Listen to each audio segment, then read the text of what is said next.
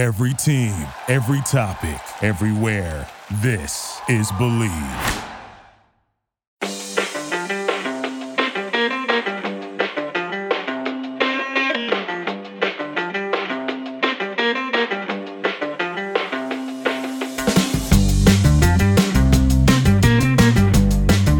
Welcome, everyone, to another episode of Revolution Recap, United States Men's National Team World Cup edition.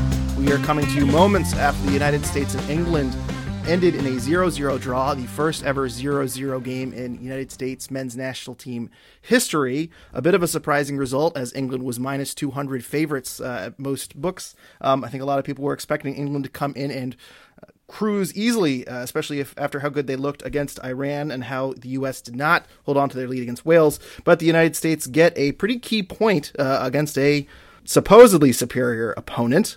Uh, I'm Greg Johnstone. Joining me today is Sean Donahue. Sean, how are you? I'm doing great. I mean, I think uh, we saw the result this morning where Iran shocked Wales with a two nothing victory um, in stoppage time. Two two extremely late goals, I think 98th and um, nine, well, I guess 100 and 101st minute.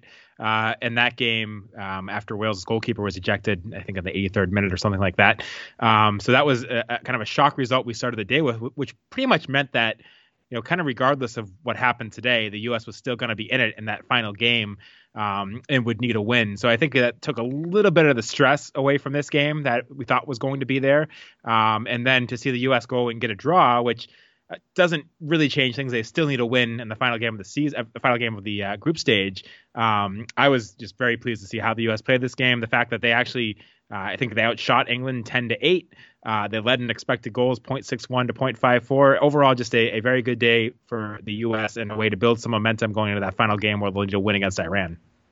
Yeah, and it's kind of interesting because I think this is a result to be celebrated. I think anytime you go up against a team like England, who was maybe not the favorite coming into the World Cup, but you didn't have to scroll down very far uh, to to see them. Someone who has very high hopes to going very deep in this tournament, um, to kind of go up against them and quite frankly outplay them. Uh, I, I, think that's a wonderful, wonderful result. Um, morally. But if you look at the standings page, the Revs, or, or sorry, not the Revs, uh, the United States still has to go in and beat Iran uh, next week. Uh, so um, it doesn't do a whole ton for them standings wise, but I certainly feel a lot better about the United States right now than I did coming into this tournament, and certainly uh, after that Wales game where they couldn't hold on to the lead. Yeah, it's definitely a momentum thing too, because you, you you know going into the last game, you knew you were going to need a win based on what happened this morning, unless unless the U.S. had shocked England and beat them, which I think we all um, I mean, it could have happened the way they played today, but going into today, I think we all thought was that was very unrealistic. Um, so it doesn't really change that, but I think it's all all about momentum. Iran is obviously going into the final game with a lot of momentum, having got that late win, and if the U.S. had kind of gotten out to a disappointing result here, if they had lost, if they had you know been humiliated, or even if they had given up a goal late in this one to kind of you know hurt their confidence, I think that would have been you know made things a lot tougher going into that last game. But you know the result doesn't mean too much. It does mean that you know no matter what, if the U.S. wins, they move on. You know there were some scenarios where if the U.S. had lost this game and Wales kind of surprised everybody and blew out England, um, that even if the U.S. beat Iran, they might not have advanced. Now that's off the table. No matter what, if the U.S. wins, they go on. Um, it's a very very clear, easy scenario for them. Um, and just the momentum from this game, I think, is huge. Given you know a little bit of disappointment the way that Wales game ended. It is a win and you're in situation, uh, which I don't know. I'm certainly feeling pretty confident about the United States, but they'll have to take care of business. Um, Sean, I don't know if you've already touched on it, but I want to ask you for your key takeaway. And our key takeaways are brought to us by our friends at the Rebellion. Go to nerebellion.org to learn about their organization and how you can become a member. 2023 uh, memberships for the Rebellion are now on sale. Uh, Sean, what, what's your key takeaway from this game? Yeah, I think I think there's a lot of things you can take away from this one. A lot of uh, good performances, a lot of you know some things on the negative too that we'll talk about later. But I, am actually going to focus on Matt Turner. Um, and my key takeaway is that he looks a lot more comfortable with the ball at his feet than he ever used to. His distribution overall was pretty solid, 71.4% passing accuracy. And there were so many times where I think there was that one time even late in the game where he you know took three or four dribbles where everyone was wondering what he was doing. Um, but you know ended up being smart about it and playing playing a nice pass. Uh, it's just that you know we talked about when Matt Turner going to Arsenal that he was going to have to learn to be better with the ball at his feet. You know, Greg Berhalter had said that before that you know part of the reason Zach Steffen was playing over him was you know the way uh, Greg Berhalter like to play with the goalkeeper, um, helping with distribution and playing with the ball at his feet. And Matt Turner, I think, just you know, he, we talked about with the Revs, he improved at that a lot. But I think even since then, you know, in his time at Arsenal, we've you know, based on how he played in this game, uh, he's taken it to another level, and that's you know huge for his game. He made a couple of really nice saves, um, but one of his bigger co- contributions in this was you know, a lot of balls went back to him, a lot of passes back, and he just handled them very smoothly, uh, very calmly, and you know there wasn't much shakiness at all from him in this game. Where know if you look at some of the World Cup qualifiers, um, there were certainly times where he was a bit shaky. And on top of that, too, I think he handled crosses very, very well. He had a lot of them to deal with, and he looked extremely confident in that. So, you know, a couple of aspects of his game where maybe a year or two ago you would have said needed some improvement. Uh, I thought he showed a ton of improvement in this one, and it, it was absolutely great for Matt Turner's stock the way he played in this game. And one play I think that will get a lot of praise and, and got a lot of praise uh, in, in real time on social media was him gathering the ball, him running up, punting the ball deep to Pulisic and, and starting a, a counter attack. And, uh, you know, the, the, ball was knocked off Pulisic, but, you know, that was an amazing distribution, pretty much straight to midfield that led a, a very fast counter attack. So, um, yeah, Turner's distribution looks amazing. The one thing I'll say is that in the Wales game, Turner came way out of net to head the ball and was pretty much bailed out from a Kella Acosta, uh, Kellyn Acosta foul uh, from from Gareth Bale scoring from midfield. Basically, um, Matt Turner kind of running out of net again with the ball at his feet didn't lead to anything negative, uh, but I, I, wonder if he's getting a little too confident uh, and because he's come out of net twice in two games, and I think he's given everyone in the country watching the game uh, a, a bit of a heart attack uh, with these with these moves. So um, that's my only real kind of concern is that maybe he's getting a little too confident uh, out of net. Uh, but uh, overall, I, I, think he played very very solid. Some nice uh, saves. Really, nothing allowed on crosses. I thought everything he did anticipation wise for these crosses. I mean, England was getting absolutely nothing. It seemed like they wanted to cross the ball a lot today, uh, and Matt Turner was having none of it. So, uh, a really solid performance from him. Yeah, and again, despite the fact he only had uh, three saves, he had 45 touches, which is you know a lot for a goalkeeper, and, and certainly not what he was seeing in uh, Bruce Arena's system with the Revs. Um, so it, it, was just a very solid performance for him. Like you said, there were was that that incident in the Wales game where he came out and headed it, and uh, you know got bailed out by the Costa foul. But um, you know, despite giving giving everyone a bit of a heart attack when he had that run out, he you know, was very calm and played a nice pass um, and just a very good performance against a you know very difficult opponent. So it was it was great to see that from him. And uh, FotMob actually had him as the man of the match with a 7.9 rating. WhoScored had him as the U.S.'s best player with a 7.48, not the overall best player. Um, but uh, you know, again, just a very good performance from the former Revolution goalkeeper in this one. Uh, also, too, no goals conceded uh, from the run of play yet so far for Matt Turner. Yep. So uh, I, I, think there's also two, and I'll make this my key takeaway. Uh, I think there's a, a lot of credit to this defense. The defense looks very, very solid, and certain players were tested a lot today. Robinson was tested a lot early on by Saka down that right side. Um, I feel like Tim Ream is playing phenomenal. He's been great. Am I crazy? I mean, Tim Ream a lot of people were surprised he's getting the nod. He, he might be the best defender out there uh, so far of these past two games. Um, Zimmerman makes me nervous not just because of the Gareth Bale uh, penalty kick, but he had a very, very silly turnover in his own half and stoppage time today, which led to an England uh, counterattack. He, he seems a little bit out of it. He seems a little bit, I don't know, unsure. Um, and I, am a little concerned we might get another Zimmerman gaffe uh, in game three. Um, if, if I had to pick a weak spot along that back line, I, I would say Zimmerman might be it. Uh, but overall, this defense had a lot of weapons to go up against on uh, against England, and really gave him nothing. So uh, I think this back line, Matt Turner and this back line, really, really high marks for me over the past two games. Yeah, I couldn't agree more. And I, I also am with you that Zimmerman is the guy that's caused me the most kind of heartburn over these first two games. Um, you know, there's the, the Bale penalty kick, but and this one, like you said, it was it was his passing. Um, and it wasn't just the, the play you mentioned. That was that was one of them. But there were at least three plays I remember where he tried to you know do some sort of you know offensive minded pass and, and split a couple defenders to get to uh, potential attacking situation, and they just were bad passes, and he turned the ball over. Um, and uh, you know, I'm, I'm sure that Greg Berhalter wants him to play that way. Uh, he you know his center backs to make those nice passes to spring attacks, but. Uh, it hasn't been good enough from him in the passing game. He had 87.5% passing accuracy, which on paper is pretty solid, but Um, there were some notable key turnovers from him that were you know particularly troubling. And uh, defensively, I thought he was actually pretty solid in this game. But those passes, those turnovers, is just you know that could come back to haunt the the U.S. It almost came back to haunt them in this game. Um, and you hope he can cut that down in the next game. I'd like to see him play a bit simpler. Um, it just it doesn't seem to be his game to kind of play those defense splitting passes from the the center back spot. And the amount of times he tried that in this one and they didn't come off were uh, very troubling. But uh, other than that, like you said, I think the defense played extremely well. Antonee Robinson is playing very, very, very well. And, you know, as a 25 year old left back, um, I wouldn't be surprised if he gets some offers in this winter, um, given how he's playing to, to go to a club that's a bit, you know, he's obviously playing in the Premier League with Fulham, but kind of a lower tier Premier League club. It wouldn't surprise me if he got offers to go to a better team. Um, he's been very good. Serginho Dest um, has had, you know, more of a mixed performance, I think, but you know he's he's showing well. Um, he's another guy that probably needs to find a new club soon.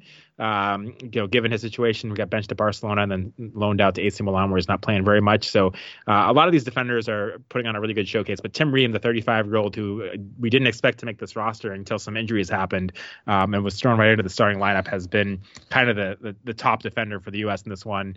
Um, really, really impressive performance from him, and I'm sure it helps to have him as kind of the left center back playing alongside Robinson like they do for the club team. That chemistry is certainly there, and I'm sure that's helping.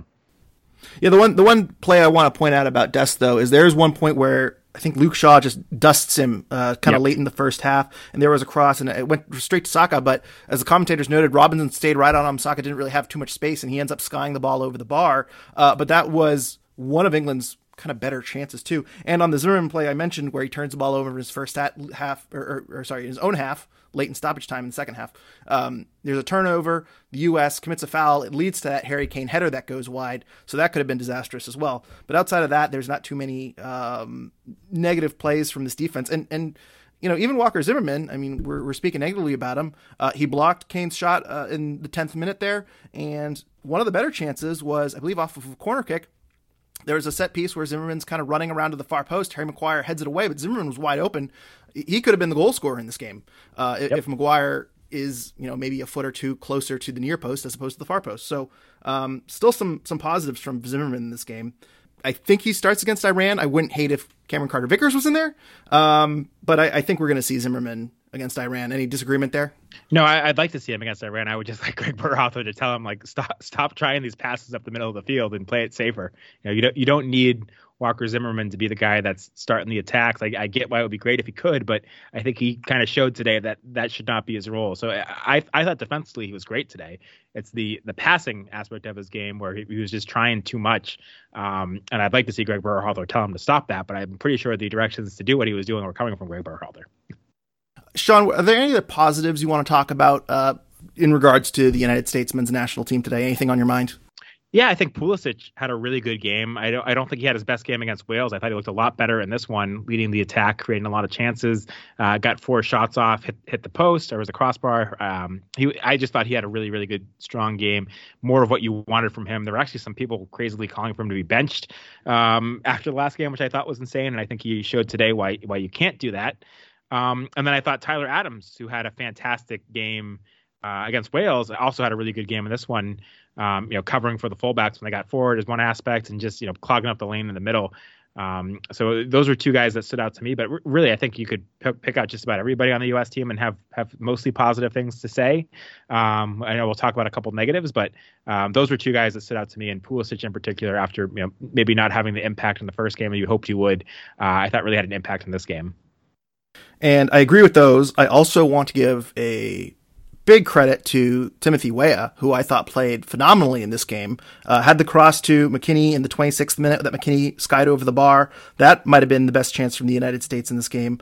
Uh, that could have changed everything completely. Uh, he also had a nice back heel that Serginho Dest took down into the uh, attacking third, um, which I believe went out for a corner kick. Um, that was in the 41st minute, uh, but he essentially set Dest down the right side uh, with a really, really nice back heel pass. Um, he, he had a really, really impressive game again, and he's been a difference maker, obviously, scoring in the first game, uh, and he's really done a good job adding an attacking element to the right side, which I feel like takes a little bit of pressure off Christian Pulisic on the left side. So um, overall, uh, a pretty solid game from the attack, which I think a lot of people had questions about coming in, and they still have only scored one goal in two games. Uh, but I'm liking a lot of what I see out there. Um, not sure about Haji Wright starting not sure how I feel about that one. Even after this game happened, I'm still not sure about that one. Uh, did you have any thoughts on Wright starting today, Sean? Yeah, to be, to be honest, I didn't mind it when I saw the lineup. I, I, think he is the most informed striker for the U.S. at the club level. He's been absolutely tearing it up at Turkey for two seasons now, um, which you know is a pretty difficult league to play in. So I, I, didn't mind it in that sense. I didn't think that Josh Sargent did particularly well against Wales, and I don't think that Jesus Ferreira has you know been particularly good in his past few U.S. appearances. So I, I didn't mind it when I saw it on paper. Um, I kind of like the going with the hot hand, and you know they weren't switching up any other positions. It, it made sense to kind of try to cha- change one thing to throw one curveball at England, but um, you know, and I thought he was okay, but I didn't think he had you know quite as much of an impact as you would have hoped. Um, he did, I think, have the first shot for the U.S. in the game, a header that went wide, um, but it just didn't get that many touches. Didn't get as involved. He had 18 touches. Um, you know, part of that was England was defending pretty well, but I, I don't know. I, I, don't think he earned another start with how he played in this game. Uh, I'll be very interested to see what the U.S. does against Iran, whether it's you know Josh Sargent back out there or Jesus Ferreira. It honestly wouldn't surprise me if we saw Ferreira out there as as the striker because I don't think any. That's kind of the one position for the U.S. where I don't think anyone's solidified the starting spot through these first two games. That's for sure. And why don't we get to some negatives, Sean? Uh, what were you not impressed with today? The same thing I wasn't impressed with in the Wales game, which is set pieces. Um, I, I, think Christian Pulisic, the service generally isn't as consistent or as good as you'd hope it would be. Um, and this has been something that's bugged me for quite a long time. Again, for all the praise I gave Pulisic earlier, uh, he's just not that great at set pieces. Um, and it's disappointing that you know they haven't found somebody else to take them. Kellyn Acosta hasn't didn't play in this game, um, but I think even when he came on against Wales, uh, he's a better set piece taker than Christian Pulisic. But I think you know even in the Wales game when he came on, he wasn't taking the set pieces. Uh, Gio Reyna also a better set piece taker than Christian Pulisic. You know when he was on there, I don't think he got the chance to take one. Um, I, there might have only been one, but it was still Pulisic. Um, and you know, not just to completely crap on Pulisic's set piece taking, I think the you know kind of the runs and the setup on on these set pieces wasn't great either. There was you know one or two services from Pulisic that really weren't that bad, but there was just nobody making a run to the near post. Um, U.S. historically has been a very strong team on set pieces. That's where they've gotten a lot of goals. Uh, but this year's edition it doesn't seem to be that much of a threat, and you know that's that's troubling because especially against Iran, where there's probably gonna be a lot of fouls. It's, it's a game where Iran um, you know, might be okay with a draw. A draw might see Iran advance. Um, so they might be able to bunker in and, and set up for a draw. And the U.S. is going to need to take advantage of set pieces. And that's been something that's bugged me in these two games, but also bugged me for a while because I just don't think Pulisic is that good at set pieces. And when Gio Reyna and Kellyn Acosta aren't out there, um, I don't really know who else can take them. Nobody else really has. Uh, so that that's something that I think they need to fix against Iran.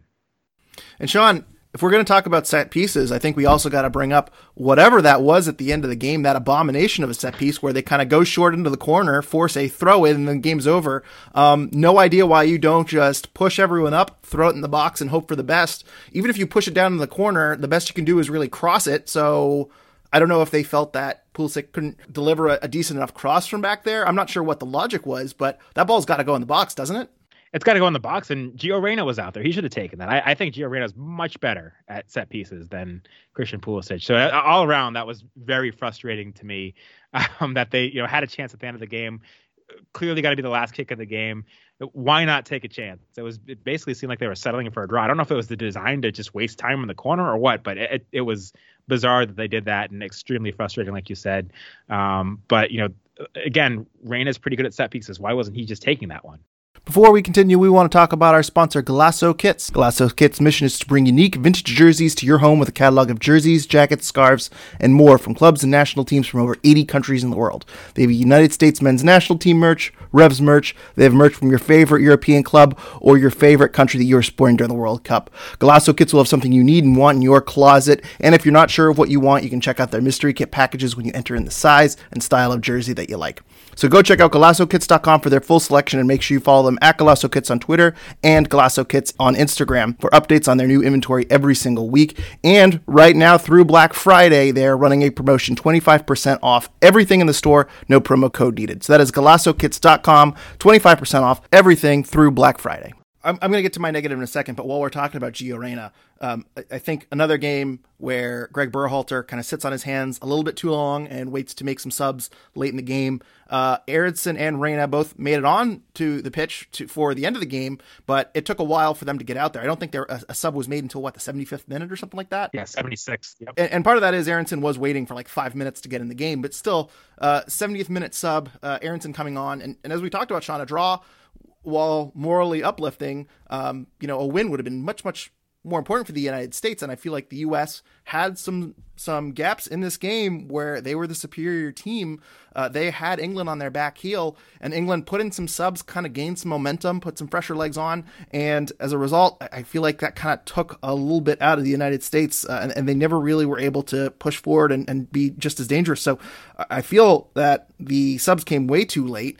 I feel Aaronson came on way too late. I understand if Gio Reyna is on a, a minutes limit, but I was really unimpressed with the amount of time it took for Brenden Aaronson to come on. Um, any thoughts on the subs, subs today and, and the wait to get them on? Yeah, I think I think you hit the nail on the head. Um, you know, I, I know Greg uh, Berhalter takes a lot of crap for some of his tactical selections and some of his substitutions. I thought he got the tactics right today. I thought he got the lineup, you know, pretty much right today. I thought he got the subs as far as who he put in right today, but the timing made no sense to me. It was clearly there were some tired legs out there.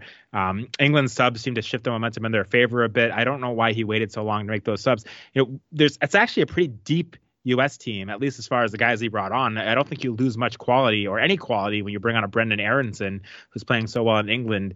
Um, I don't know why you wait till the 76th minute to do that and bring on fresh legs. McKennie, I thought had a very good game, but we know he's been a guy that's been injured and hasn't had a lot of minutes this season because of it. Um, you know, he he wasn't going to go 90. I don't know why you don't bring it, bring on Aaronson earlier. I like that sub. I hate when it happens. Um, I like the Shaq Moore sub. I thought Dest was kind of taking a beating, and also Dest was on a yellow card. Um, you don't want him to get a second yellow card and miss the Iran game. Um, that's one thing we should mention that nobody got a yellow card for the U.S. in this game or England, uh, which is great for the U.S. Nobody's going to be suspended against Iran. That was one of the, the worries with the lineup. Um, I thought Haji Wright, like like we talked about earlier, I didn't think he had that much of an impact. Uh, I don't know why you need to wait to the 82nd minute to kind of switch things up and bring on fresh legs up top. Um, you know, I, I, like the Josh Sargent for Haji Wright sub, but I don't know again why you wait to the 82nd minute. Um, and then Gio Reyna, that's kind of the the one that's frustrated everybody is we didn't see him against Wales. After the game, Reyna said he was 100%.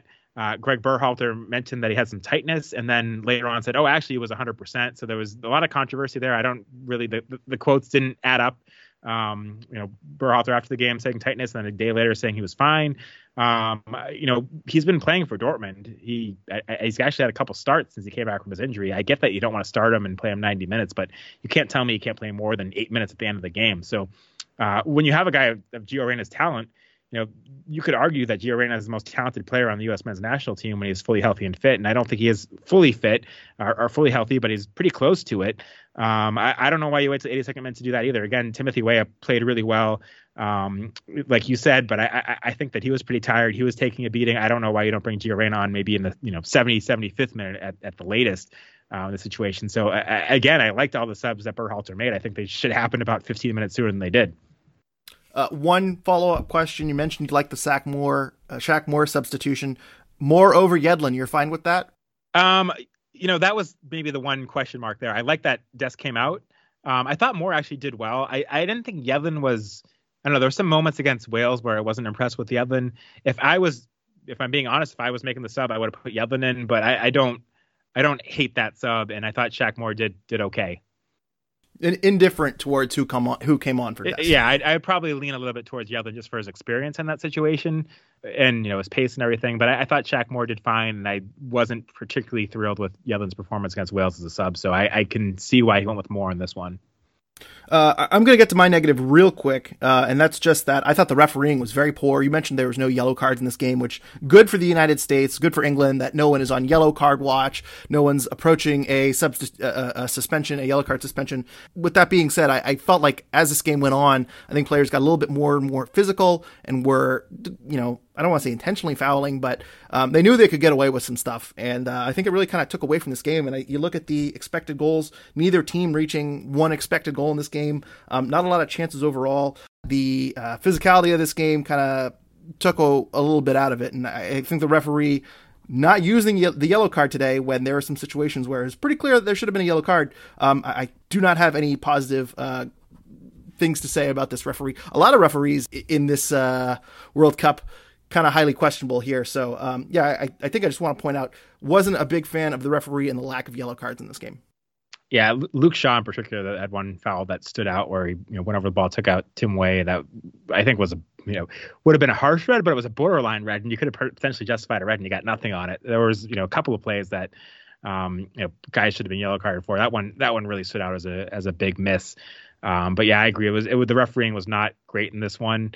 Um, I think he's lucky that the game didn't get more out of hand with kind of the how, how free he was letting them play. Um, but you know, there were certainly times where there should have been a yellow card, and it's interesting that England now has gone through two games and has not picked up a single yellow card. Um, so I guess good good for them. They must be the uh, fair play team of the year. Uh, the way the way the way they're getting away with no yellow cards.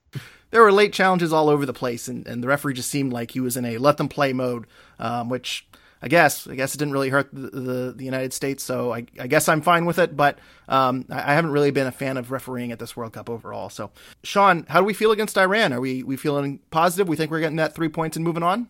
Yeah, I mean, Iran put in a very good performance this morning against Wales. You know, even before they ended up winning it in, in overtime or stoppage time, I should say, um, they were you know they were playing pretty well. Um, it did take a red card to the goalkeeper for for them to end up actually scoring and and getting that win. Um, but they outshot Wales twenty one to ten. Um, so they're a dangerous opponent. It's going to be very interesting. They've been an opponent that's been playing on the counterattack. The U.S. has, for the most part, played on the counterattack these first two games. Uh, it's tactically going to end up being a very, very different game. Um, and the U.S. has struggled at times when they've had to play opponents that have been, you know, bunkering in and kind of playing for a draw. And I think that we might see that from Iran because, you know, in, in all probability, a draw would see um, Iran advance again unless Wales beats England, uh, which I guess is is not out of the realm of possibility. But um, so yeah, I think I think that this is going to be a tough game for the U.S., but I feel a lot more confident about the U.S. after how they played against England than they did after how they played against Wales. I thought it was a very good performance. I thought the fact that Pulisic was playing much better, um, you know, that that makes me feel more confident about the U.S.'s ability to break down Iran. Um, and I, you know, I think I think this is a winnable game for the U.S. and I think it's a game that you know they do go on and win. They again, my one the one thing that worries me is that it might take a set piece for them to score, and I'm that's where I'm not so confident in their ability right now. Yeah, and another thing that's important here too is for Iran, they just need a draw. So I think what you said here is true. It's going to come down to how many times can the United States break through. I think if they're able to put two on the board, I think they're they're going to make it in. But um, there hasn't been a lot of goals. I, I, I don't know. It, it it's going to be concerning, and, and Iran I'm I'm concerned. Uh, I I'm not completely concerned, but looking at the odds right now, USA is a minus 115 to win this game. So it's basically a 50-50 chance for them to move on uh, with the line opening. Uh, most likely result is 1-1. That's at plus 550. Uh, second highest highest result is the United States uh, two nothing or two to one, uh, and then a nil nil draw is at uh, plus 800. The 2021 is, is plus 750. Um, so it, it, certainly seems like this comes down to how much offense does the United States have in this game. And, and you're right. If it comes down to a set piece, are they able to convert one? Um, are, are, they able to finish their chances? Um, it, it's going to be interesting to see how dangerous the United States look against a team that we probably should beat. Um, so yeah, I'm I'm I'm not. If we're on the panic button meter, I, I think it's around a six right now. But I think we're going to learn very, very early on, um, depending on how dangerous the United States look, uh, if, they're going to be able to, if they're going to move on, uh, or if it's going to be one of the games where they just come out flat and it's just not their day. Yeah, and uh, you know, uh, one thing I, am talking myself into it. I feel more and more like we might see Jesus Ferreira get the start, and as a you know, switching the striker for the third time in this game um, because he's he has been a guy for the U.S. that you know, hasn't necessarily scored as much recently as you'd hope for, but he's been the one striker for the U.S. that has always found his shot um, and is you know capable of getting getting on the end of getting into dangerous spots and getting a shot off. So um, they need no, no, no, probably need a lot of shots to break through against Iran, and it wouldn't surprise me if you know because of that he ends up being the the striker. Um, you know that and the fact that they you know nobody else has really taken over that position in the first two games. I think they might go back to Sargent. I mean, Sargent didn't hit the post uh, in the first game. I wouldn't be shocked if he goes 55, 60 minutes and then they put on someone else. Maybe it is Ferreira. Uh, but I, I, think they go back to Sargent, which is kind of plan A. That maybe now that it's a weaker opponent, uh, may, maybe they're going to go with Sargent and, and, hope he's able to bury one because I think he is the person that Greg probably has the most confidence in. Um, but we'll see. Any predictions you want to go here, Sean? Yeah, I'm I'm gonna go with a uh, two to one U.S. win. I I think I'll go pessimism and go one one draw. Although actually no, because Matt, you know, one nothing, one nothing, nothing's getting by Matt Turner. what am I talking about? Pfft. Any final thoughts on the United States here today, Sean? Before we move on to some Revs news. No, I, I just have to say I'm a, a, lot more positive about this team after today than I, than I was after um, after the Wales game. I know I listened to the podcast with um, Tanner and, and Sam talking about the game last week. They were pretty down on this U.S. team. Um, I'm, I'm much more positive about it after this game than that game. Uh, yeah, Wales was a bad draw, and England is a good draw. So yep. uh, interesting what uh, one result can kind of do and, and, change your outlook. Uh, Sean, we do have some Revs news here. The re-entry draft happened, and that's not usually something that you expect a lot of news from. The Revs haven't selected a player since 2014 in the re-entry draft, but they decided to use uh, their pick. Actually, they traded up. They traded $50,000 in general allocation money uh, to DC United to get the number one overall pick in the re-entry draft, and they selected former United States men's national team player Bobby Wood with the first pick. Basically, the re-entry draft is for players who don't yet reach free agency, and to reach free agency, you need a certain number of years in the league and a certain age. Bobby Wood doesn't have the years in, in Major League Soccer to reach free agency right away. So um, basically, stage one is you're picking up the contract that was declined from their former team. Uh, and stage two is you ha- have the right to negotiate a contract. This was stage two of the reentry draft. So the Revs are essentially have seven days to offer Bobby Wood a contract. Uh, and if he declines, uh, then the Revs will retain his rights. So we are in the midst of that seven day period. But Sean, uh, I think a lot of people were surprised that Bobby Wood Was selected by the Revs. Um, what's your reaction to this? Yeah, I, I, was surprised by it too. Um, I mean, got to look at his salary for last year. Obviously, they're not picking that up by taking him in the second round, but his base salary was nine hundred and twenty-five thousand. His guaranteed comp was over a million, uh, one point oh one eight. Um, so this is a guy that was making a lot of money last year. I would expect that he would take a you know, pretty significant pay cut if he was coming to the Revs, but uh, how significant I don't know. You think he's going to be down to you know Teal Bunbury level of four hundred thousand? I'm not sure. I'm not sure. I think he might probably make more than that. Um, and so my concern with Bobby Wood is he kind of fits into the out the door uh, type of signing, and that you know, he hasn't had a good season in five or six years. He hasn't had double digit goals in five or six years. Um, he went to Real Salt Lake. I think he had you know, two goals last year, or three goals last year, and two goals the year before. He's gotten five goals over two seasons, um, and you know has has moments where he looks good, but you know he had an abductor surgery um, back in June was supposed to be out two to three months and you know didn't play another game last season. Um, you know he was already struggling with a lot of injuries over his career, definitely in the injury prone category. Um, and then to have a serious surgery like that and you know haven't even seen him come back yet. Um, it's it's very you know, it's a, it's a very questionable signing for the Revs. Where you know last year they were killed by having guys that were injured and not fit uh, a lot, and now they've added another guy that's frequently injured and not fit, um, and it's coming off a major surgery where he hasn't played again since then. So if you're paying this guy, you know, maybe six hundred thousand or whatever you're going to offer him in salary, um, you're committing a lot to sign Bobby Wood when he hasn't really had a good season in five or six years, um, and you know, 30 years old and has shown little signs that he's going to go back to the player that he was that you know made him a U.S. national team player. Uh, so uh, with all that said, I don't like the signing. Um, it reminds me of kind of the Omar and Jozy signings of the past winter, where Bruce kind of signed a familiar player who, you know, previously was very good, but has kind of on the, you know, on the wrong side of 30 now and has had a lot of injuries.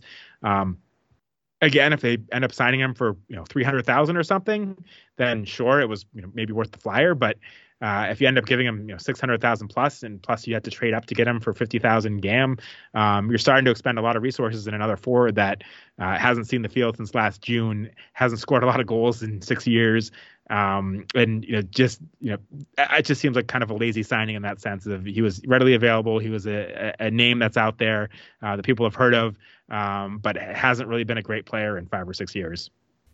Yeah, I agree with everything he said there. And, and just so our listeners know his stats, he had three goals and one assist in 990 minutes last year for Real Salt Lake. The year before that, he had two goals, one assist in 618 minutes. He did have a goal in uh, one of his three games played with Real Salt Lake um, in the playoffs last season. Now, he didn't start any of those games. Uh, he played 97 minutes overall, but he did score on the one shot he had in the playoffs in 2021. Um, if you look at American Soccer Analysis, too, um, this season he had 4.07 expected goals, so he was minus one expected or, an expected goal differential of minus one, uh, which is not a good sign. So not only is he not having good results uh, in in the time he is on the field. Um, but uh, the the expanded metrics kind of show he's he's not even making the best of his opportunities. Uh, he's 30 years old. Um, really, really curious move. I actually think you know compared to the Jozy move, Jozy came back from injury last year and had scored some goals for TFC. Um, I, I, think you can make the argument that that you know there was some logic behind that one. Um, I'm not sure what the logic behind the Bobby Wood acquisition is here. Now the Revs don't necessarily need to sign him to a contract; they just need to make an offer, and they will retain his rights. So I, I don't know if Bobby Wood is expected to go overseas and the Revs want to retain his rights, you know, in that case. Um, I, I, don't know how serious the conversation with Bobby Wood is. I assume it, it is if you're trading up to get him. Um, you know, the Revs had the ninth pick overall, so they are leapfrogging eight teams and spending $50,000 in GAM for Bobby Wood, uh, which makes me curious if other teams were interested in Bobby Wood. I can't imagine that's the case because I, I, I don't know. He, he was hurt towards the, the second. He was hurt in the second half of this past season. Um, the results weren't great when he was on the field. He's 30 years old, so it's not even like this is a project. Um, this is a buy low on a 30 year old striker, and some of these moves are head scratchers, and you think, well, there's another shoe to drop here. Um, but you know, Jozy is still on the roster, so does this mean that Jozy is gone uh, and, and we need a backup striker? Um, is Bo leaving? I, I, don't think he is. Uh, there have been reports that he is staying with the Revs uh, through the remainder of his contract for 2023, but I, I don't know. I, am very confused at this. I, I, guess on paper he's just the veteran striker that's going to be on the bench and fill in for Vrioni and Bo, but I don't think he's that effective of a player. Um, and as someone brought po- pointed out, um, the Revs essentially traded away Teal Bunbury for seventy five thousand GAM. I believe it was seventy five thousand dollars in GAM last off season, uh, and and he's left a void that the Revs are essentially overspending to fill uh, between Jozy Altidore and now Bobby Wood. So um, a real head scratcher. I'm not really sure what's going to happen, but I assume the fact that they are moving up to select Bobby Wood means they have a serious interest in signing him yeah, it, it has to mean that they're moving on from Jozy Altidore. I think we assumed that was going to happen anyways, but it, it, would be absolutely asinine to go into the season with Bobby Wood and Jozy Altidore as your you know your your third and fourth choice strikers, two injury prone, overpaid, uh, washed up players that haven't been good in, in several years. I don't, I, I can't imagine that's the plan. yeah, and and part of me wonders if this is a thrifty MLS move where you're acquiring someone's right. You know, hypothetically, let's say some team was really interested in Bobby Wood. Hypothetically, let's say that, and they were going to select him third in the reentry draft, and the Revs hop him, and they're now you know trying to spin his rights to this team or something like that. Even if that's the case, you know, you, what more are you going to get more than fifty thousand dollars in in GAM? You know what I mean? Right. Like his rights aren't worth really anything, um, in my opinion. I mean, if his name wasn't Bobby Wood, is he being selected by anyone? I, I don't think so. So. Um, this one's a weird one. This is one of the weirder moves the Revs have have made, and uh, I would have rather have signed Marcos Diaz to a Revs one contract instead of a Revs two contract, and you know put a kid as a as a backup striker because I don't know. I'm I'm very confused at this one. I mean, he's got about the same strike rate as Justin Rennicks over the past couple seasons. So yeah, yeah, yeah. And if you're going to a four two three one, if Vrioni gets hurt, just move Bo to striker. Right that's the Revs news. Uh, we'll see if they, they come to a contract agreement, and uh, I, I, assume this. I think the seven day window will end before the Iran game, so maybe we'll have an update uh, following the Iran game. But Sean, uh, any final thoughts before we depart here today? No, I just on the on the Rev side, I'm, i thought we'd hear we'd have more news than just this by now, um, given kind of what we heard with the transfer windows and everything. That we, we might have seen a, a, couple more moves by the Revs than we've seen so far. So uh, this one I think is a little bit of a disappointing one. So very curious to see what the Revs do uh, I guess probably more likely post World Cup at this point. Um, but so far, I think there's a lot of work left to be done for the Revs. Well, Sean, uh, people on social media have pointed out that Bruce Arena is giving player ratings for the United States uh, men's national, you know, the, the, World Cup, and because he's so busy doing these player ratings, he's not paying any attention to the Revs side. So I'm sure that's the reason. I do think it's funny that he's doing player ratings. I remember. Um, how much uh, when when Jay Heaps was the coach, how much uh, certain players and, and people involved did not like it when we gave player ratings. So it's funny now to see a Revs coach uh, giving player ratings. But uh, well, there are some stories there that uh, yeah, you've told me some stories that haven't made their way onto the podcast. Maybe someday we'll reveal those stories. Uh, and, and, certain players uh, and, and, certain players' parents uh, sending emails upset about uh, their player ratings from New England Soccer today. But maybe, maybe, we'll save that for another time thank you, Sean, for joining me today. We'll be back with a review for the Iran game. Uh, if you don't follow us on social media, follow us on Twitter at Revolution Recap, and also be sure to follow us on our Facebook and Instagram Revolution Recap pages. Also, if you have not already, please leave us a review on iTunes or Spotify or wherever you're listening. We greatly appreciate it. Um, reviews are really what keeps us going. So uh, if you haven't done that already on both iTunes and Spotify, please, please do that. Uh, Sean, you'll be back with a podcast on Tuesday following Iran. I will not be here, but thank you everyone for listening. And until Tuesday, go USA.